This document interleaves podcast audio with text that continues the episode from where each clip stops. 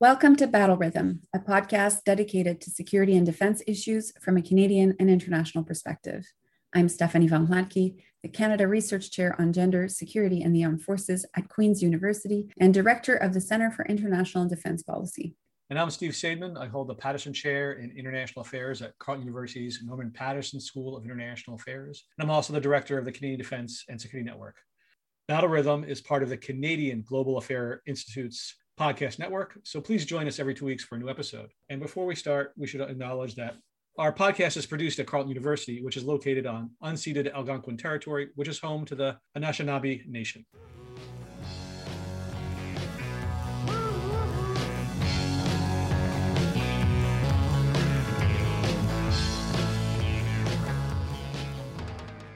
Hey, Steph, how you doing?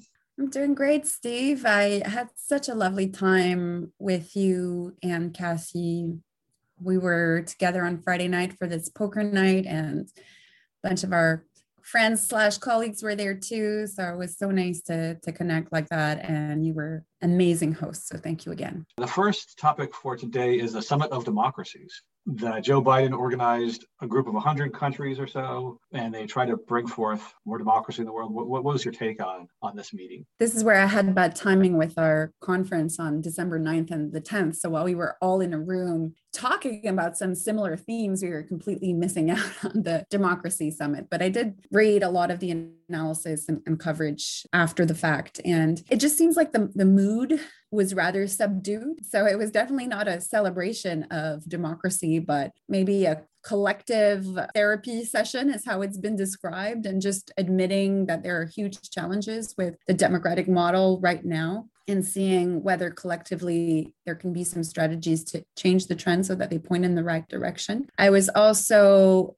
interested to to look at the invite list who's invited mm-hmm. who's not. That's very telling but also maybe more of a consultative framework because beyond representatives from governments there was also an opportunity for civil society to to be involved. So the broadening of the discussion to other types of stakeholders is probably a good idea when you're talking about democracy. This is an area where canada i suppose can shine because in terms of the global standings for democracy if you look at the democracy index but also other types of indexes Canada tends to have a relatively high standing. So it's one of those forums where Canada has some good grades at the very least. And then I was just curious to see how the statements on promoting democracy globally would translate into concrete initiatives. Mm-hmm. So I was also paying attention to that. You know, when we talk about strengthened democracy domestically and globally, what does that mean in practice? And what does that mean in terms of American commitments? Because democracy promotion has been done before. What's different about it this time? And what's the specific spin on it this time? What's the business case for it this time? So those were the angles I was paying attention to.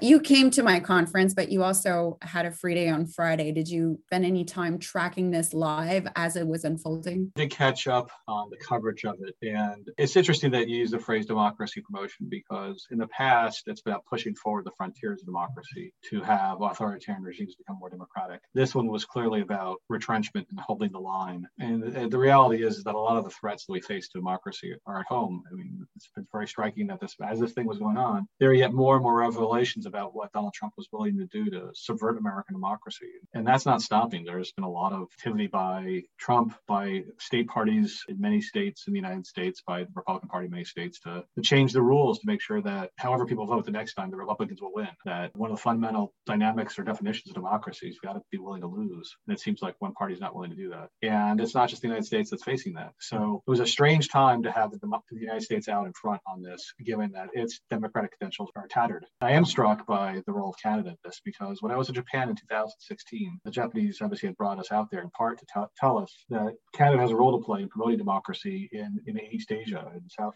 Southeast Asia because Canada, unlike Japan, does not have a whole lot of imperial freight to carry when you know, working with countries that are, are relatively democracies in that part of the world. So I think Canada can play a role. The United States has committed to spending a lot more money on democracy promotion and promoting democracy within democracies. But it is a challenging time because, because the United States States doesn't really have a leg to stand on, given what's going on, with efforts to suppress the vote and with the rule of law being pretty shaky these days. But on the other hand, people are wondering where American leadership was on this the past five years. So this is Biden coming out saying, we have a problem, we need to work on it collectively. So I, I think it made sense to do, but I don't think anybody can expect to change things that much in the near term. But I think it was an important step for trying to reverse the trend of the United States staying out of the stuff, that this was not something that, that Trump would touch. But it's very, very much with the tradition of American foreign policy to do this kind of thing. Speaking of democracies that are in trouble, uh, Ukraine has been trying to develop its democracy and it's been facing threats within and without. And it's obviously been in the news because the Russians have been putting tens of thousands, if not 100,000 troops on the border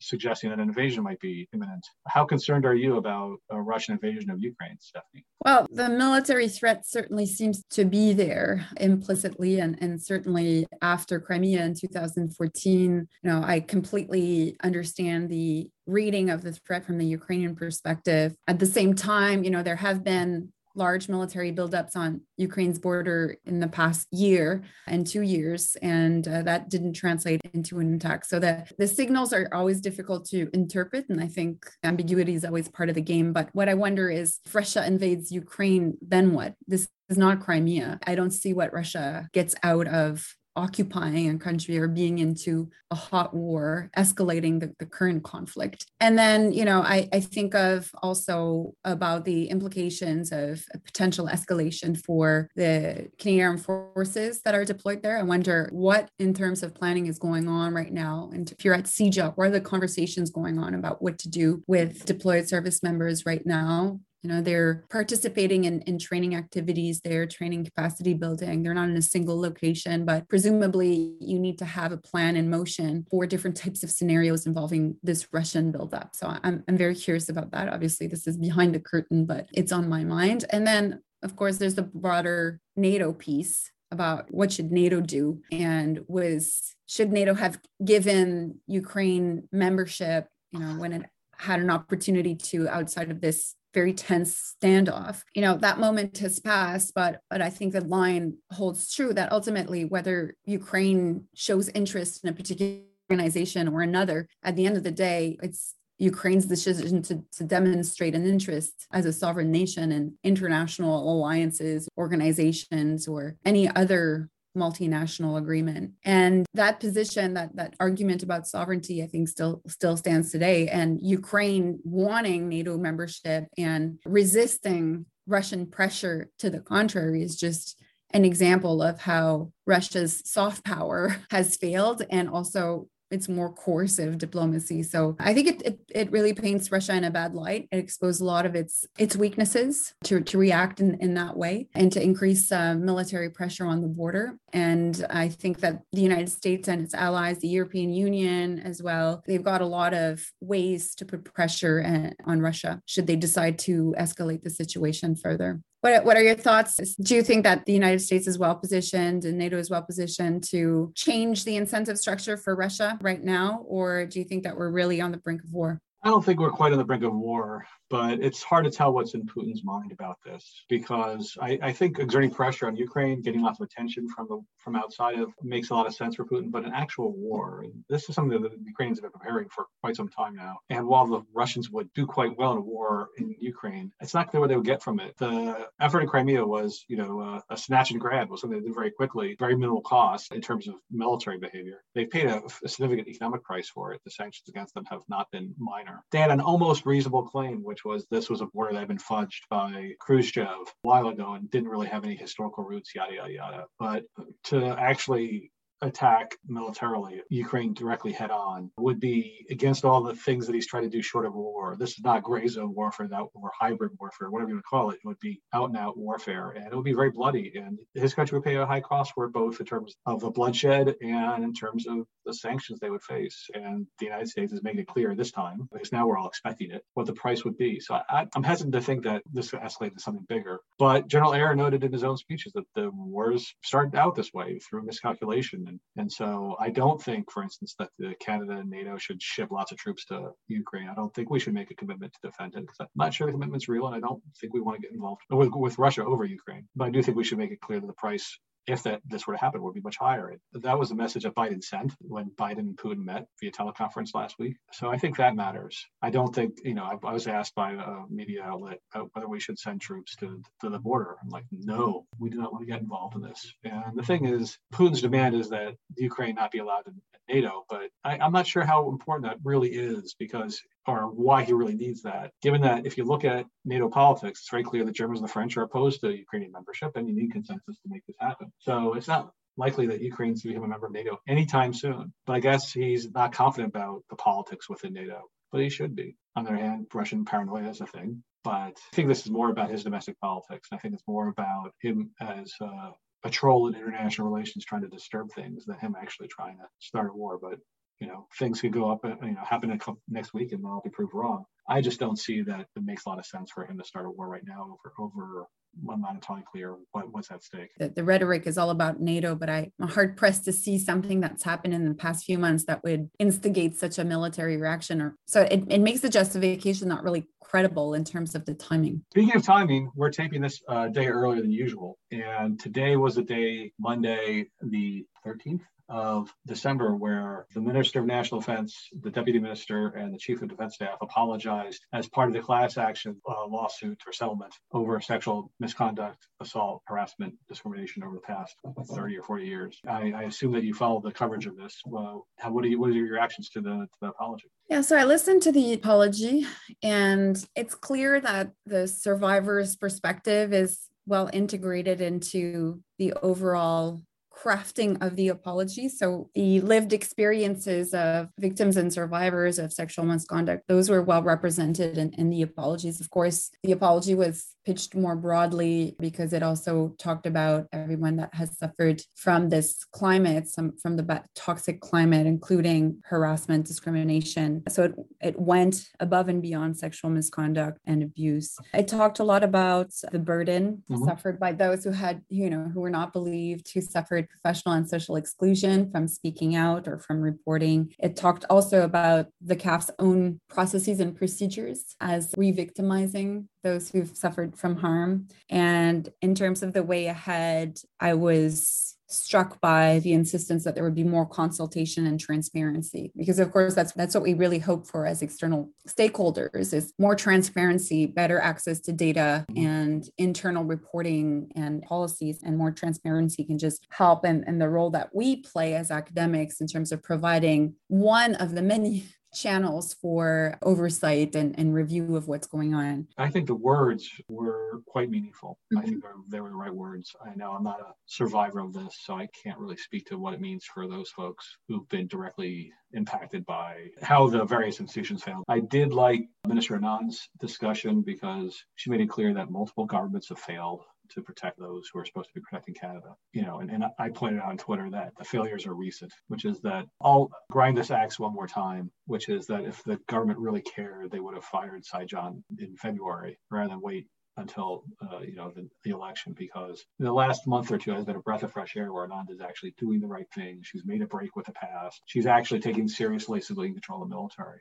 and I, I just wish that it happened sooner. That they, mm-hmm. they delayed and dithered on this. And I understand the electoral logic to it, but I mean, that's part of the problem with the past, which is that it was always politically convenient to, to not take this stuff as seriously as they should have. It's always easy for the opposition to, to snark about this stuff, but it's hard for, it, there are political costs to making real change, but they have to be willing to bear the burden of these costs. You, you, you become a politician, you join, you get into power. That means that you have, as Ben Parker and Spider-Man remind us, with great power comes great responsibility. That means that it's not just about winning the next election. That means that they have to sometimes make the hard choices. And so you know, I saw some pushback on Twitter about people saying, well, they're apologizing for the stuff, but not, they're not really identifying the roots of why this is going on. And that might have been too much to squeeze into an apology, but we need to take really, really very quite seriously what the roots are to all of this. You know, we talk about culture vaguely, we talk about these various things. But this is the reckoning is not over with. This apology does not end sort of the criticism and the concern about what exactly will be done, because this is more than you know the, the abuse of power, which was a phrase that was used, not just about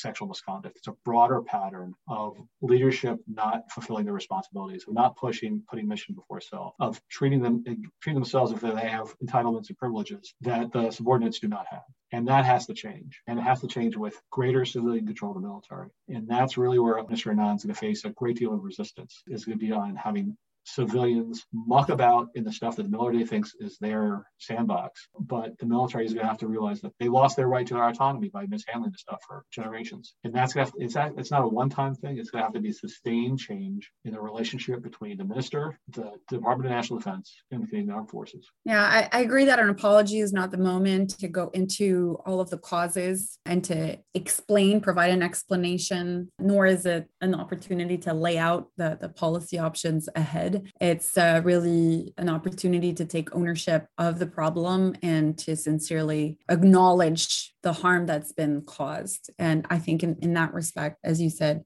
that the words were powerful. I just wish that there had been just a little bit of unscripted time. that that's all. And I, I am not faulting anyone's personality yeah. here in terms of the delivery. It's yeah. just, you know, if you're going to be planning a 40 minute apology, just like three to five minutes of each individual speaking directly from their heart or, you know, conveying something meaningful from their own voice, unscripted before going into the formal apology. That's the only thing I, I may have done a bit yeah. differently. Oh. And, and I think it's it's important to be said because it, you're very vulnerable. You know, you need to make yourself vulnerable in, in those moments. And the formality uh, of it, I understand it was necessary, but yeah, I guess I mean it's easy to, to criticize. That was an incredibly scrutinized moment and uh, I'm, I'm glad it happened because it's an important milestone and i'd rather focus on, on the positive of today which acknowledging and taking ownership of the problem from these three leaders is very important in the road that's ahead and today was an important milestone and i'm glad that the victims and survivors received the apology. Yes, and I'm glad that it was all three of them. And indeed, even earlier today, the prime minister mentioned that he was sorry as well. Although, again, I think he could have done it a little better in terms of taking his own responsibility for mistakes that he's made. But I think we got what we what we can reasonably expect. I think it's a major moment, but it's it's hardly a turning point. There's much work to be done, and uh, I wish the minister much luck in the next steps because the the process from here is not going to be easy at all. I guess that's one Christmas wish. So the next segment is our interviews. We met with the entire class of the Halifax Peace with Women Fellowship, which had 12 women from across NATO and beyond who are senior military officers. We've done this before. We skipped last year because of the pandemic. All the good news is that batch of women will be coming through Canada in March. They'll be interviewing them. And so we interviewed them in groups of three. You'll be listening to two of the groups next time. It was a really terrific experience for us again to, to talk to these super smart, super experienced women who have amazing perspectives on, on the careers they've had. So that's our, our next segment. And of course, I'll do my R&R. Stephanie, is there anything you want to say about the time we had with uh, Halifax Peace with Women Fellowship Women? I guess the only thing I'll say is that I crossed paths again with one of them because last week there was a uh, NATO Committee on Gender Perspective conference. And so I got to to see her speak again in, in this context. So it's nice because when you're when you're meeting fantastic female leaders like uh, this group of fellows, it's also you you also know that you're you may cross paths with them later on. So I, I was glad to establish that first contact. It had really wonderful things to say. And it was clear to them just how meaningful this opportunity to connect was with other women leaders. So I'm glad that we've integrated that into our program last year and this year, and that I think it's a tradition that's going to continue. I also want to take a quick moment to wish all of the Battle Rhythm listeners wonderful holidays and a happy new year as we go in our break and then we do the transition to the segment. And of course, Steve, it's always wonderful to chat with you about the events of the past two weeks. And thank you again for a wonderful weekend. Enjoy the holidays, Stephanie. Have a happy new year. And to our listeners, take a break. Ignore my suggestions for the RR segment if you must, but get off your computer screens and, and do whatever it takes to, to distract yourself from the stuff that's going on around the world. Enjoy your break. Thank you, too.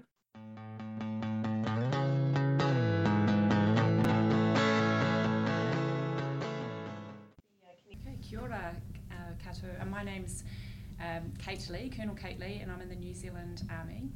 Um, I work in our Army General Staff as the Assistant Chief of Army Delivery, which is a fancy way of saying for uh, delivering the in year aspects of the Army strategy, and that includes things like strategic people management, career management, uh, budget, uh, overseas training and commitments, among other things.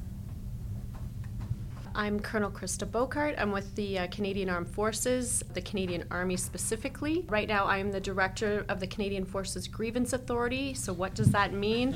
I am in charge of trying to modernize what is a very broken uh, grievance system with the view to better deliver on our mandate to support our Canadian Armed Forces members and the complaints and uh, concerns that they have as part of their careers. Hi, my name's Jude Terry. Uh, I'm a Commodore in the Royal Navy. My current job is Deputy Director People Delivery in Navy Command which is a very catchy job title for looking after talent management, career management, promotion, welfare support, physical uh, training, adventurous training, and casualty reporting, amongst other things. I'm about to be the Navy's first female admiral, and I will take up the post at some point next year. Congratulations! And you, what is your next job as an admiral? My next job is going to be my current boss, so I will be uh, director of people and training, and responsible then for my current job, the long-term strategic view of workforce in the Royal Navy, including whole force, so civil servants, contractors, etc., and also also training establishment. Well, congratulations on being selected as fellows. And since the Peace with Women Fellowship promotes female leadership in the armed forces,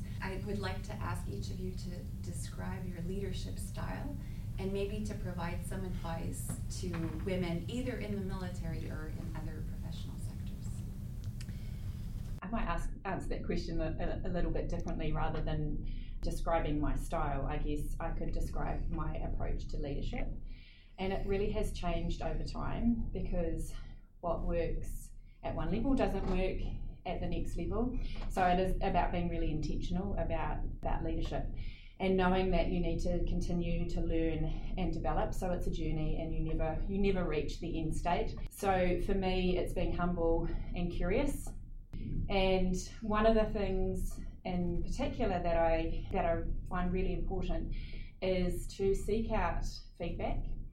So the more senior you get, it's not as easy to get feedback. People don't want to give it to you, and it's really hard to ask for it. So it does take a little bit of courage to seek feedback. And sometimes you, I've found sometimes getting feedback is not in traditional ways. Sometimes it's looking at the expression on someone's face when you when you say something or a response, or you know when you're talking to a colleague or a subordinate, um, and the way they approach something. For me, that's feedback, and I really do try to be curious with that and ask ask about people's perspectives, and certainly about how I'm performing and how I'm showing up as a leader. I really think it's important to seek that feedback because it's the only way you're going to improve um, is to look outwards as well as inwards. Do you ask a lot of questions? I do, I, I, but I'm also I also observe, um, and it's like I said around the the interactions, the way people interact, and uh, you might see a look on someone's face and think, hmm, that didn't land. I need to know why that was. Um, can you tell me what's going on for you there, or can I can I ask you a little bit more about that? And, or I see that that response might have triggered you, or, or whatever it is. And it is hard work because it's not it's not easy to get feedback. It hurts, it's hard, it's painful, but that's what helps us grow. I've recently been engaging in a leadership program, and one of the really important learnings I got from that is that feedback is a gift. And if you accept it as that, then that can really help you learn and grow as a leader. In, in terms of leadership, I, so I started out, uh, I'm an artillery officer by trade, so, uh, you know, on a, on a gun line and, and working in the field for the majority of the, the, at least the beginnings of my career. And I think what I really had to learn and grow into was being yourself. I stuck out like a sore thumb in my trade. I was one of a, I was, I was one of the first uh, in my trade, and understanding that it was okay to be rather small, to have kind of an odd sense of humor, to not look like everybody else, to come from a different province and have different experiences and just own that and, and be real about it. It took me a number of years to get there. Mm. But I think that having that positive reinforcement from those around me who looked to me for what it was that made me unique and special really reinforced my confidence in, in, in kind of gaining gaining my voice, gaining my leadership confidence and voice being able to adapt that voice over time depending on um, the level of leadership or the position that I'm in, and uh, and using that voice to empower others to find their own voices. And I think one of the most striking moments that I had that I understood how much I have influence over people in that regard is I had a young captain, and uh, he had a very mathy background. And everyone kept telling him, you know, you got to just kind of let some of that math geekiness go and I spoke with him, and he was really concerned about it. He said, I don't think I belong here. And I said, absolutely you do. I said, you have to own your inner geek. You own, you own what you bring to the table because you are bringing something unique to the team that others don't have, and you can reinforce maybe some of their deficiencies or gaps in knowledge with what it is you bring. I'd like um, to have my artillery officers be really good at math myself. yeah. I think another one is there is no one path. And so we all think in the military that it's very linear and it's very traditionalist, but uh, I, I honestly think that there is no one path to a particular job or rank. And I think that uh, that leads into uh, to, to my belief that you really have to own your space. So you have to trust in yourself and the opportunities and the positions that you've been given, uh, that it's going to be enough to get you to proceed to that next rank level, to that next pillar of responsibility that you're going to have to assume. You have to treat yourself kindly, not compare yourselves to others, and uh, and really trust in what you've built up over time. So I think I would I would echo everything that Krista and Kate have said, but from my perspective, it is about being yourself you can't be anybody else. And in the military in particular, because it is a lifestyle, it is a way of life. I'm in the Navy, you spend a lot of time cooped up in either a grey uh, ship or a black tube, uh, and it's 24 7. And therefore, the, the hardest lesson probably to learn is to, to be yourself, but that is what you need to be because you, you can't be anybody else for that length of time. I think it's also hard. Leadership is a privilege, uh, which kind of echoes Kate's point about being humble. Uh, it is an absolute privilege. It is not a God given right, and you need to adapt your style depending where you are. So, the way I would lead a firefighting team or the damage control team in a ship is very, very different. It is um, that is focused, that is functional, and that, that has a, an activity and an operational output that needs to happen now. In my current job, challenge is exactly where I need to be, and you need to be comfortable with challenge. That doesn't necessarily mean you're always going to agree with the challenge, but you have to allow that that's about being confident in your space and, and allowing yourself to grow and to change as you go through. I think the other thing I'd say is it, it it's uncomfortable. You can't be everybody's friend. And I used to say that I'd love it if everybody respected me and liked me. But in the workforce, if I can't have like, then you need respect. That is not a comfortable place for people to be necessarily. And I think that the, the final point I would comment on is uh, I have learnt to be vulnerable. Vulnerability is okay, and we spend quite a lot of time thinking that we need to protect ourselves, to be strong. Uh, and, and of course, when you're the damage control officer, that is exactly where you need to be. Mm-hmm. When you're in artillery or, or in, in command of a signals uh, unit, that's what you need to be. Uh, however, when you are working on other projects, you're working with other people, you need to allow yourself to, to demonstrate vulnerability to your team, as uncomfortable as that is, because then they will understand what makes you tick as a leader and where your boundaries are, and only then can you learn from them and about them. This trip involves not just visiting Ottawa, but you've been to the United States already. So, across the tour that you've gone on, what's sort of been the biggest surprise, biggest lessons? Obviously, you're doing this in a time of COVID, so it's probably a different experience than your predecessors have. You met a lot of people, including today you met the Prime Minister. So, if you want to dish on him, that's fine. Obviously, uh, that might be not something that, uh, the, that the Colonel can do, uh, since he's technically your boss at the end of the day. Mm-hmm. But you know, you spent a lot of time through these weeks, the Halifax International Security Forum has been taking you around North America. So the idea is for you to learn stuff. So what have you learned? And so I was offered the chance to apply for the Halifax Peace with Women Fellowship. And I said to my boss, I've done Advanced Command and Staff course, I've done Higher Command and Staff course. I think we should allow someone else this opportunity. And my boss said, You're a candidate, apply. And uh, I have to tell you, the biggest surprise for me is how much I have learned from the people around me, their similar experiences, the things I'm not sure I had even thought about in my 24 years mm. in the armed forces because you turn up and you do your job because that's what you want to do and you are you. But when you then have some time to sit back and reflect, that is one of the things that has been absolutely empowering, mm. enlightening, and has probably made some lights go on in my head that I'm, I'm not sure I was ever really aware of.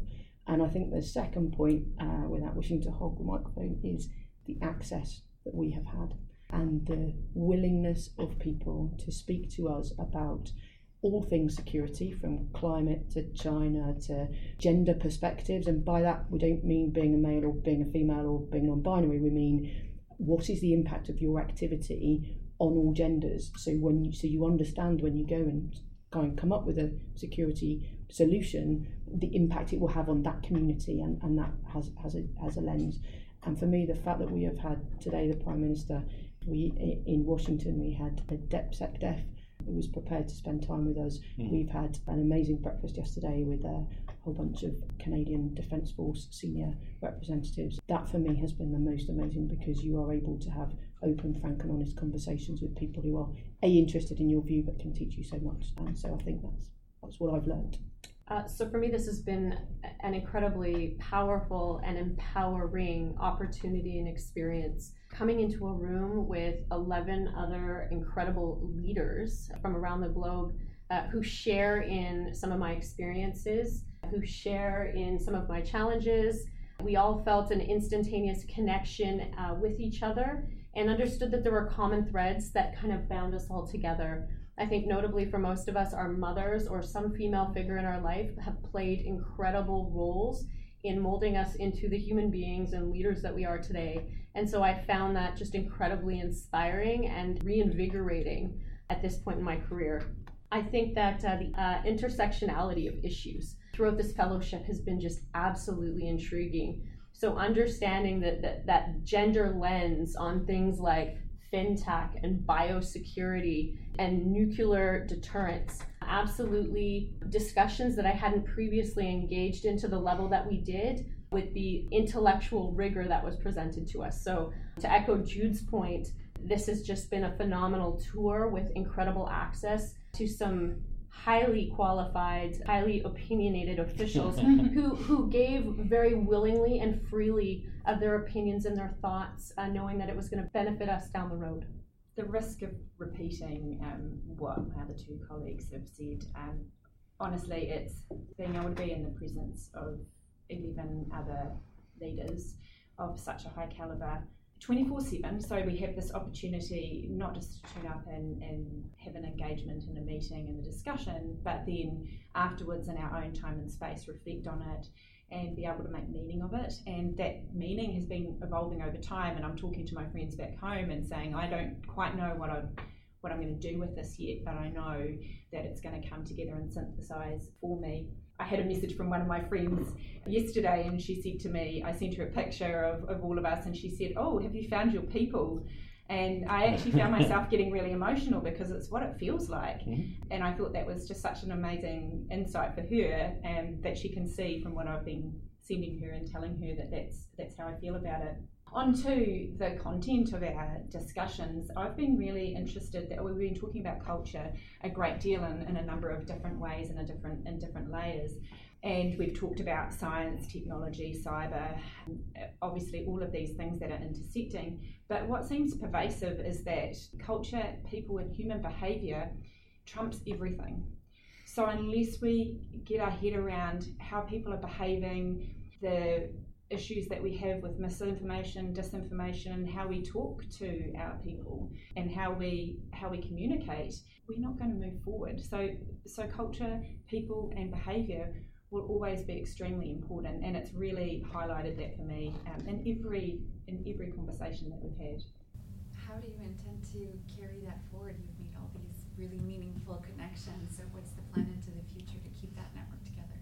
I think there's some informal and some formal things that we're we're building on. Um, we, we're not quite there yet, but I think well, I, I, think I can say from my perspective, we'll definitely be keeping in, in touch. So we've already got a group that we're communicating with, um, and we're already sharing insights and, and articles and, and news. And I think there is definitely some areas that we have some common areas of interest that we are leaning into in our respective militaries that that I can see us connecting with more formally as well. So there's some great, um, I think there's some great takeaways, particularly in the culture and, and, and people. Yeah, and I think as I step into my next job, you know, I have learned so much from from the people, the leaders that I've been with.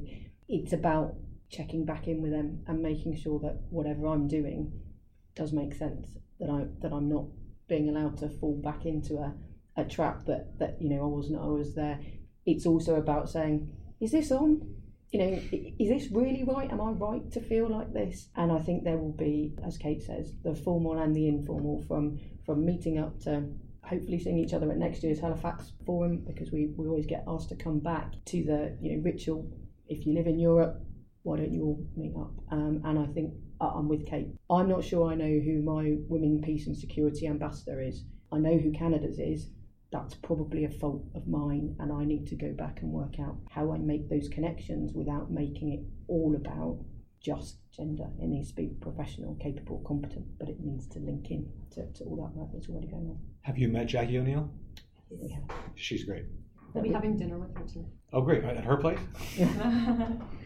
I think for me, this has this experience has really taught me that I have some work to do personally in terms of sponsoring and mentoring the next generation uh, when it comes to this intersectionality of issues, uh, looking at culture change, which we are in the heart of right now within the Canadian Armed Forces, and really making sure that I do justice to my fellow colleagues and uh, those that I lead and serve alongside in making sure that I'm doing the right things that I am providing the right example and that I am there championing them as we go through what are very difficult times. Follow up on that quickly because we've talked a lot about culture change on this podcast, and I'd just be curious for New Zealand and the UK, respectively.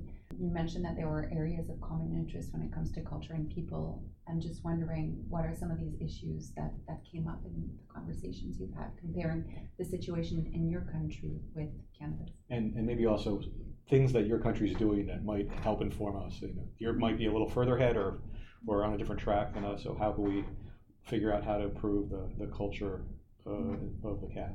I think there's a general agreement that what served us in the past, and I mean when I say us, I'm talking generically everybody, um, everybody's organisations. What served us in the past doesn't ne- isn't necessarily going to serve us going forward in the future. But we are all organisations that are grounded in tradition, and rightly so, and we and that's really in, a really important anchor. So I guess the challenges, and I don't have the answer to that yet, and it's going to be navigating, it's going to be experimenting, it's going to be testing and adjusting. Is what do we hold on to? What do we anchor again? What do we anchor to? And how do we make sure that we're very clear about that?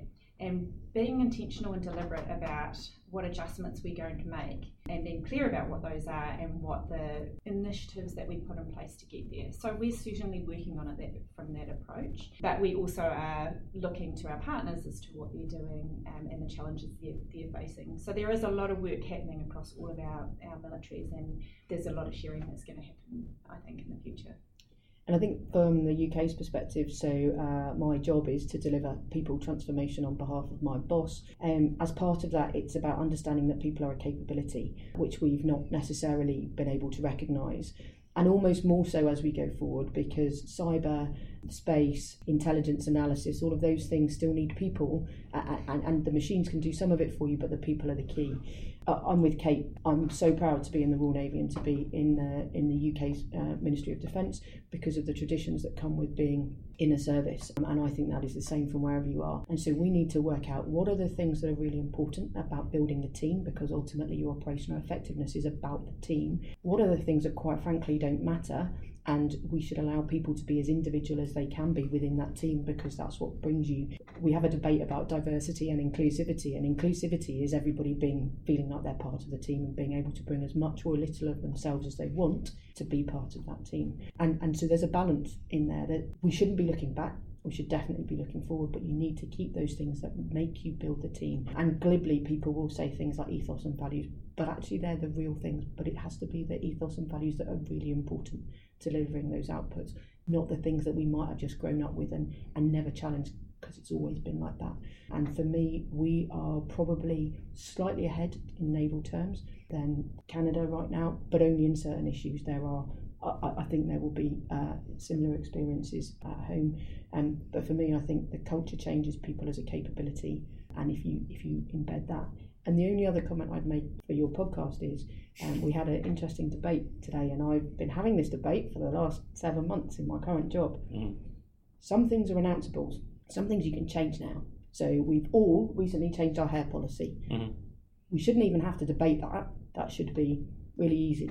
Some things will take time, Mm. and to grow us has taken 20 plus years. You have to accept that some of these things will take some time, and it's about getting that balance right Mm. and making the local, the population who you want to recruit and retain really feel valued in that, but understanding that some of this stuff is going to take a while. And for me, that that's the bit that we need to really, really try and balance. Otherwise, we will find ourselves in some trouble with some announceables, but they won't be sustainable. And then in five years, ten years' time, we'll all be coming back round this buoy. Um, excuse the pun. Can I just add one of the things that, that I think is really important is to acknowledge that we don't do culture change for the sake of it. It's not a it's not a project in its own right. What we all are aiming to be is the very best we can be um, as our militaries and individuals, and, and that's why we do it. So being diverse and inclusive, it's not about it for the, for the sake of it.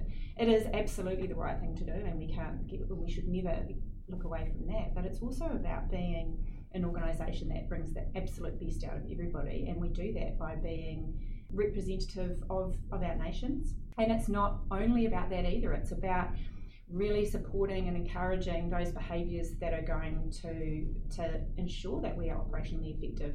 So how do we become more innovative if that's what if that's what we think is important? So what are those behaviours that we're encouraging by allowing experimentation, for example, and encouraging those kind of behaviours? So it's it's it's much more than you know those really negative behaviours that, that we hear about all the time there's some really positive aspects of this that we need to encourage and, and move forward with so I think it's really exciting time and I think we're we're seeing the opportunities in this which is which is amazing and I, and I see everyone really leaning into this challenge and taking it, taking it out And I think the final point I'd make probably is that it needs to be about everybody. So I need to make my military more attractive to everybody. And if that means, you know, nine months deployments aren't attractive to anybody. Well, they might be, but but not often. Um, and they might be attractive at the start of your career, but they're probably not attractive at the point at which you want to settle down, buy a house, have a family, play football for your local team, whatever. So we need to make this work for everybody, and we need to be able to deliver on ramps and off ramps and remove the traditional hoops and culture that says, "Well, you mu- you can't do that because you haven't done A, B, and C." We need to appreciate, as as Krista said in her description, you learn things from everywhere you've been, and that's good. Those skills are the things we need. Do you hear the last word as the Canadian in the room? Uh. Sure, I think it really comes down to being open to new ideas, being adaptable, and really challenging our own bias, right?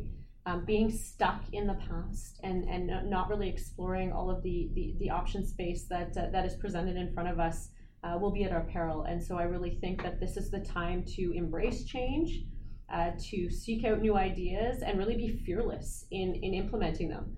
Worst case, it's going to fail, and then we try something else but we won't know until we give it a shot and uh, and we just get out of our, our comfort zone and our, our, our, our normal traditional boxes and uh, and just try to uh, to move things forward Uh, I'm Jennifer de Poorter. I'm from the Netherlands. I'm a colonel in the Royal Military and Border Police, and I'm the head of operations of the operational headquarters. So that means I'm responsible for everything that happens between now and a year in the Military and Border Police in the Netherlands and in the Dutch Caribbean.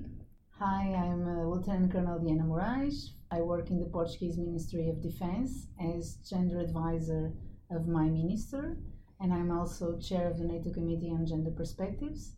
And I'm an engineer officer by trade, and I'm really glad I'm here today. Hi, I'm Colonel Biljana Blaževska from North Macedonian Armed Forces. Uh, my current position is military adjutant to the President and Supreme Commander of the Armed Forces of the Republic of North Macedonia. Mm, I have 20 years experience in the armed forces uh, as a logistician and I'm glad to be here. Since this is a conversation about gendered perspectives, and I know there are a lot of misunderstandings out there about what gendered perspectives mean, I want to know how each of you explain it to your peers, because we generally have about 30 seconds to explain what it means. And I'm wondering how you do that in your day to day. My easy explanation is to to say that in everything that we do or in every strategy, policy, action, we need to understand that that will have a different impact if you are a woman, a man, boy or girl or any other gender.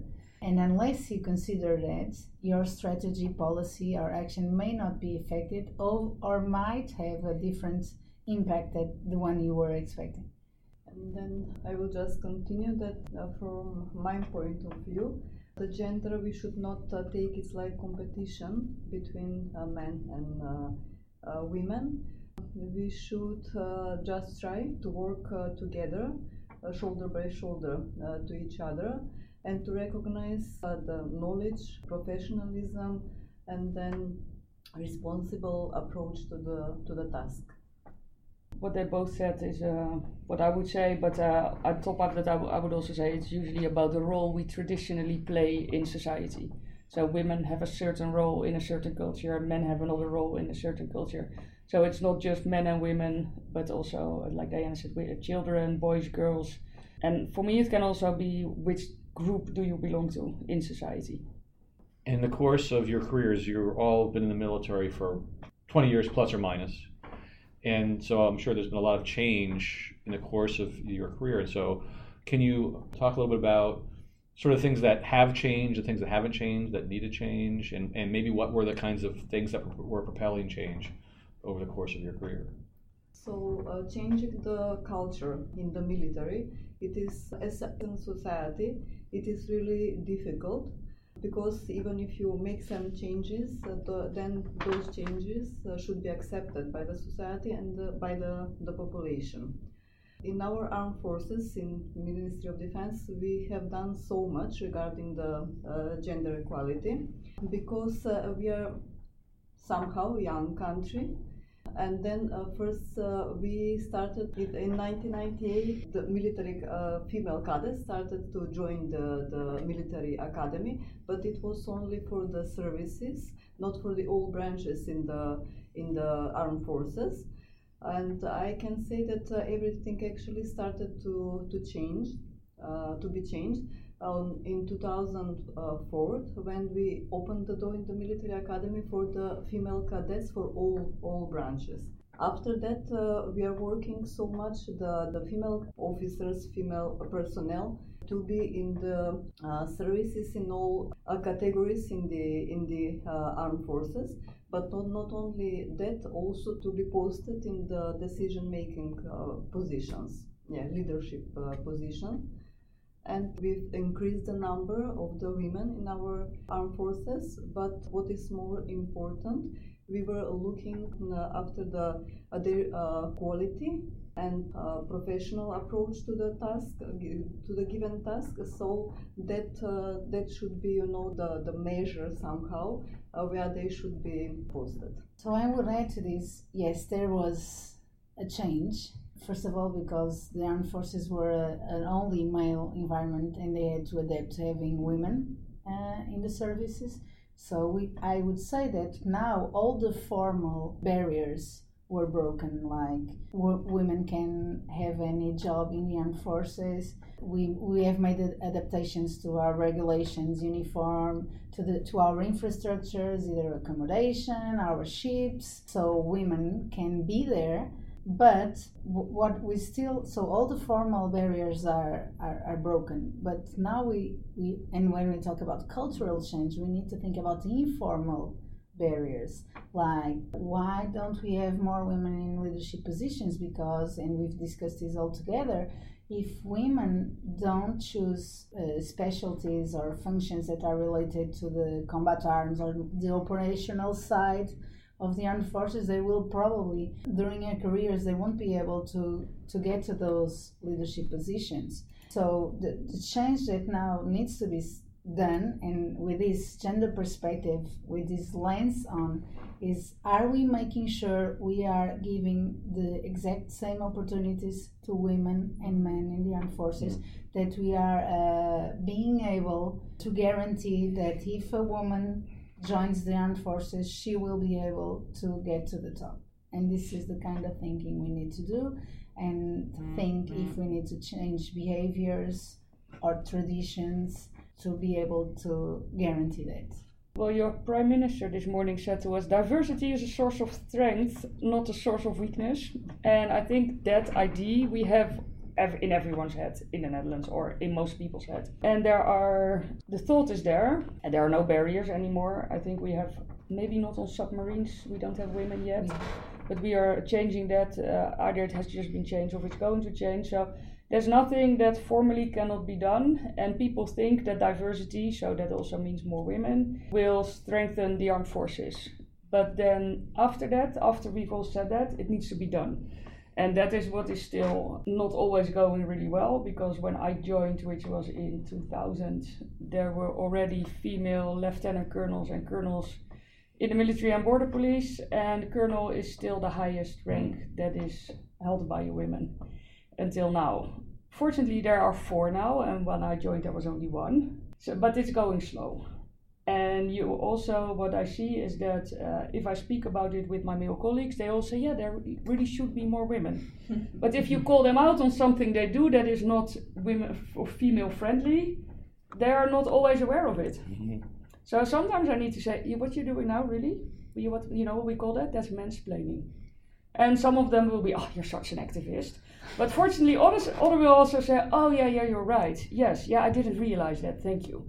So I think it's also it is about awareness. So you need to keep paying attention to it, and slowly, but in my opinion, way too slowly, it's changing. You were really uh, all very articulate about defining gender perspectives at the outset of the conversation. I'm wondering if you could share some examples with our listeners of how gender perspectives have mattered in operations, either through your own experience or the experiences of others you've encountered. Yeah, I can definitely uh, share that. When I was in 2005 was the first time I went to Afghanistan, and at that time, Afghanistan meant men. So we went out. I was in um, provincial reconstruction team. So the idea was that the Dutch government had adopted a province, like uh, all the provinces were adopted by NATO countries, and you were responsible for trying to uh, rebuild with assisting the police, assisting the local government, assisting the armed forces in your area, and helping them, you know, training. For example, I was responsible for training the local police. And we found out that those were all men. Mm-hmm. And we said, so who's speaking to the women here? And then the, armed, the Dutch armed forces said, yes, but that's a bit of a problem because we have very few women with us and we don't have any female interpreters. So in the end, we had to wait until they found a female interpreter in the Netherlands that could come and speak with us, uh, to come with the female mm-hmm. officers to go speak with the fem- with the females of the province. Mm-hmm. So that is a very very simple mm-hmm. example, I think. If you don't have females in the armed forces, you cannot manage your operation efficiently when you are abroad. And I would add so two different perspectives on this one, agreeing with Jennifer that if we are going to some other country deployed and we really need to our force needs to reflect the society we are seeking to protect because otherwise either our acceptance from that society if they are they don't see themselves reflected in that in our forces it will be uh, be more difficult for them to accept that we are there to help them right?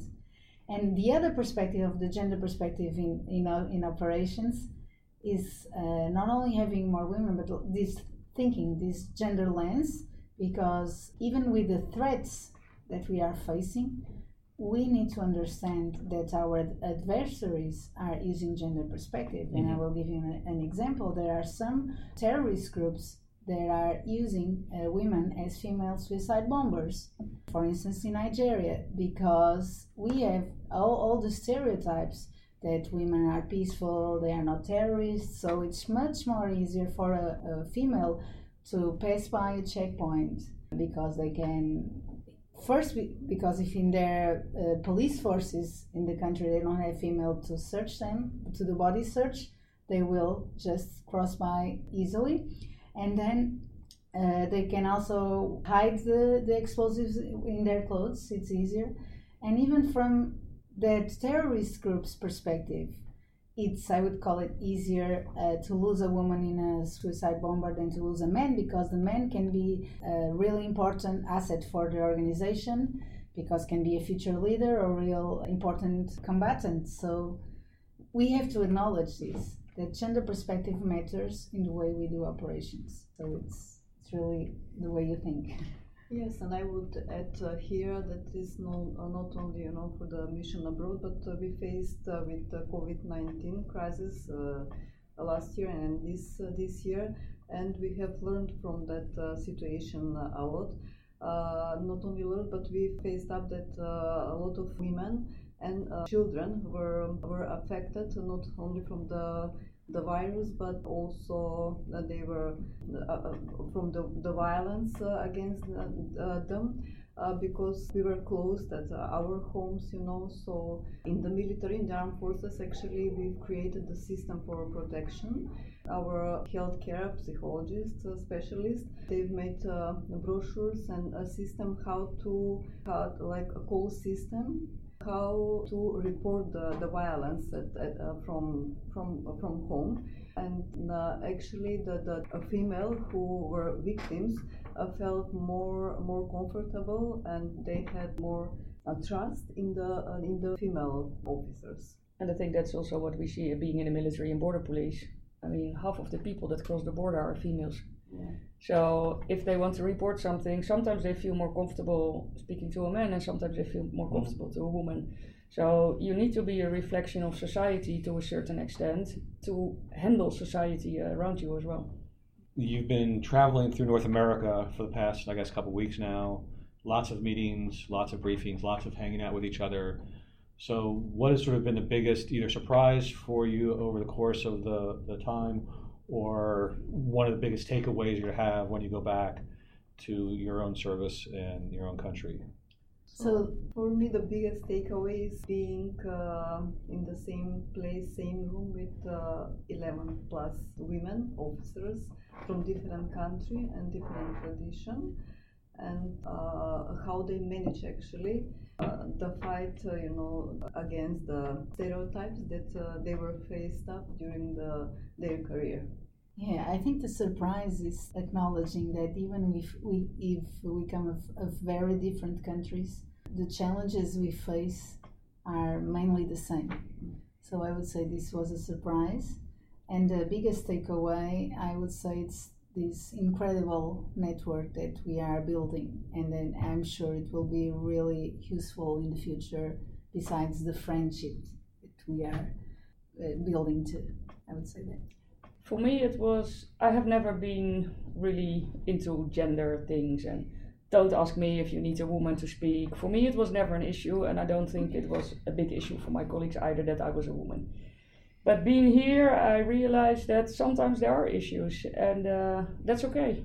And you see how others manage, and yeah. So for me, it's being more eye-opening to to more to say, oh yeah, sometimes it is an issue, and maybe I can handle it slightly different, and that would also mean something for the women who are coming up the ranks behind me. And I think that's also important that I feel more comfortable i would say and feel that i need to be need to do a bit more also for the women who are coming behind me so i need to give something back.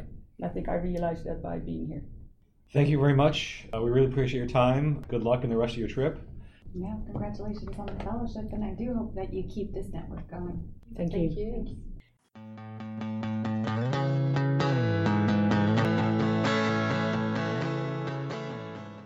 Since it's that time of year, I've got three different holiday movies that or, or shows that I'm a really big fan of that are great distractions. Stephanie mentioned Elf earlier, and I thought it, that really is a, one of the very top Winterfest specials or movies to watch with family. I'm a big fan of Scrooged, uh, the Bill Murray take on the classic Charles Dickens tale. I think it, uh, it's, it's really Bill Murray at the height of his powers. It's got a lot of great actors in it. I've always had it, you know, from the time Raiders of the Lost Ark came out, I had a or actually even before that, I had a crush on Karen Allen, so it was great to see her in that movie. It's just a fun, fun take on a story that's been beaten into the ground. So I recommend Scrooge quite highly. Uh, the second Christmas movie is something that people don't think of. Some people don't think is a Christmas movie, but since Christmas is integral to the movie, Die Hard, it's always worth a good rewatch. Uh, we miss Alan Rickman quite a bit. It's just such a fun, fun movie. Whenever I'm in, in Los Angeles, I, I think about the site of the the terrorist attack, Nakatomi Plaza, and all the rest of it. It's just a great, great piece of action flick. And finally, a, a, TV show that should be on sometime soon, and you probably can find it online, or if not, at least you can find pieces of it on YouTube, which is The Year Without a Santa Claus. And when I was a teenager, you know, those kinds of specials or TV shows weren't really hip anymore for, you know, 15, 16, 17 year olds. But this song and all that went with it, the Heat Miser, Snow Miser song, and all the rest, still burned into my head. I just love that that song. It was the silliest of all the of all the holiday movies, and so that's the one I'll recommend. It it's fundamental in my mind for this time of year. Enjoy the holidays. I hope somebody's baking as many cookies for you as I'm going to be doing for my friends over the next week or two. And have a happy new year. And we'll see you, or you'll be listening to us anyway, on Wednesday, January 19th. That's our next episode we're taking a month off to refresh and then figure out how to teach the next semester. Take care.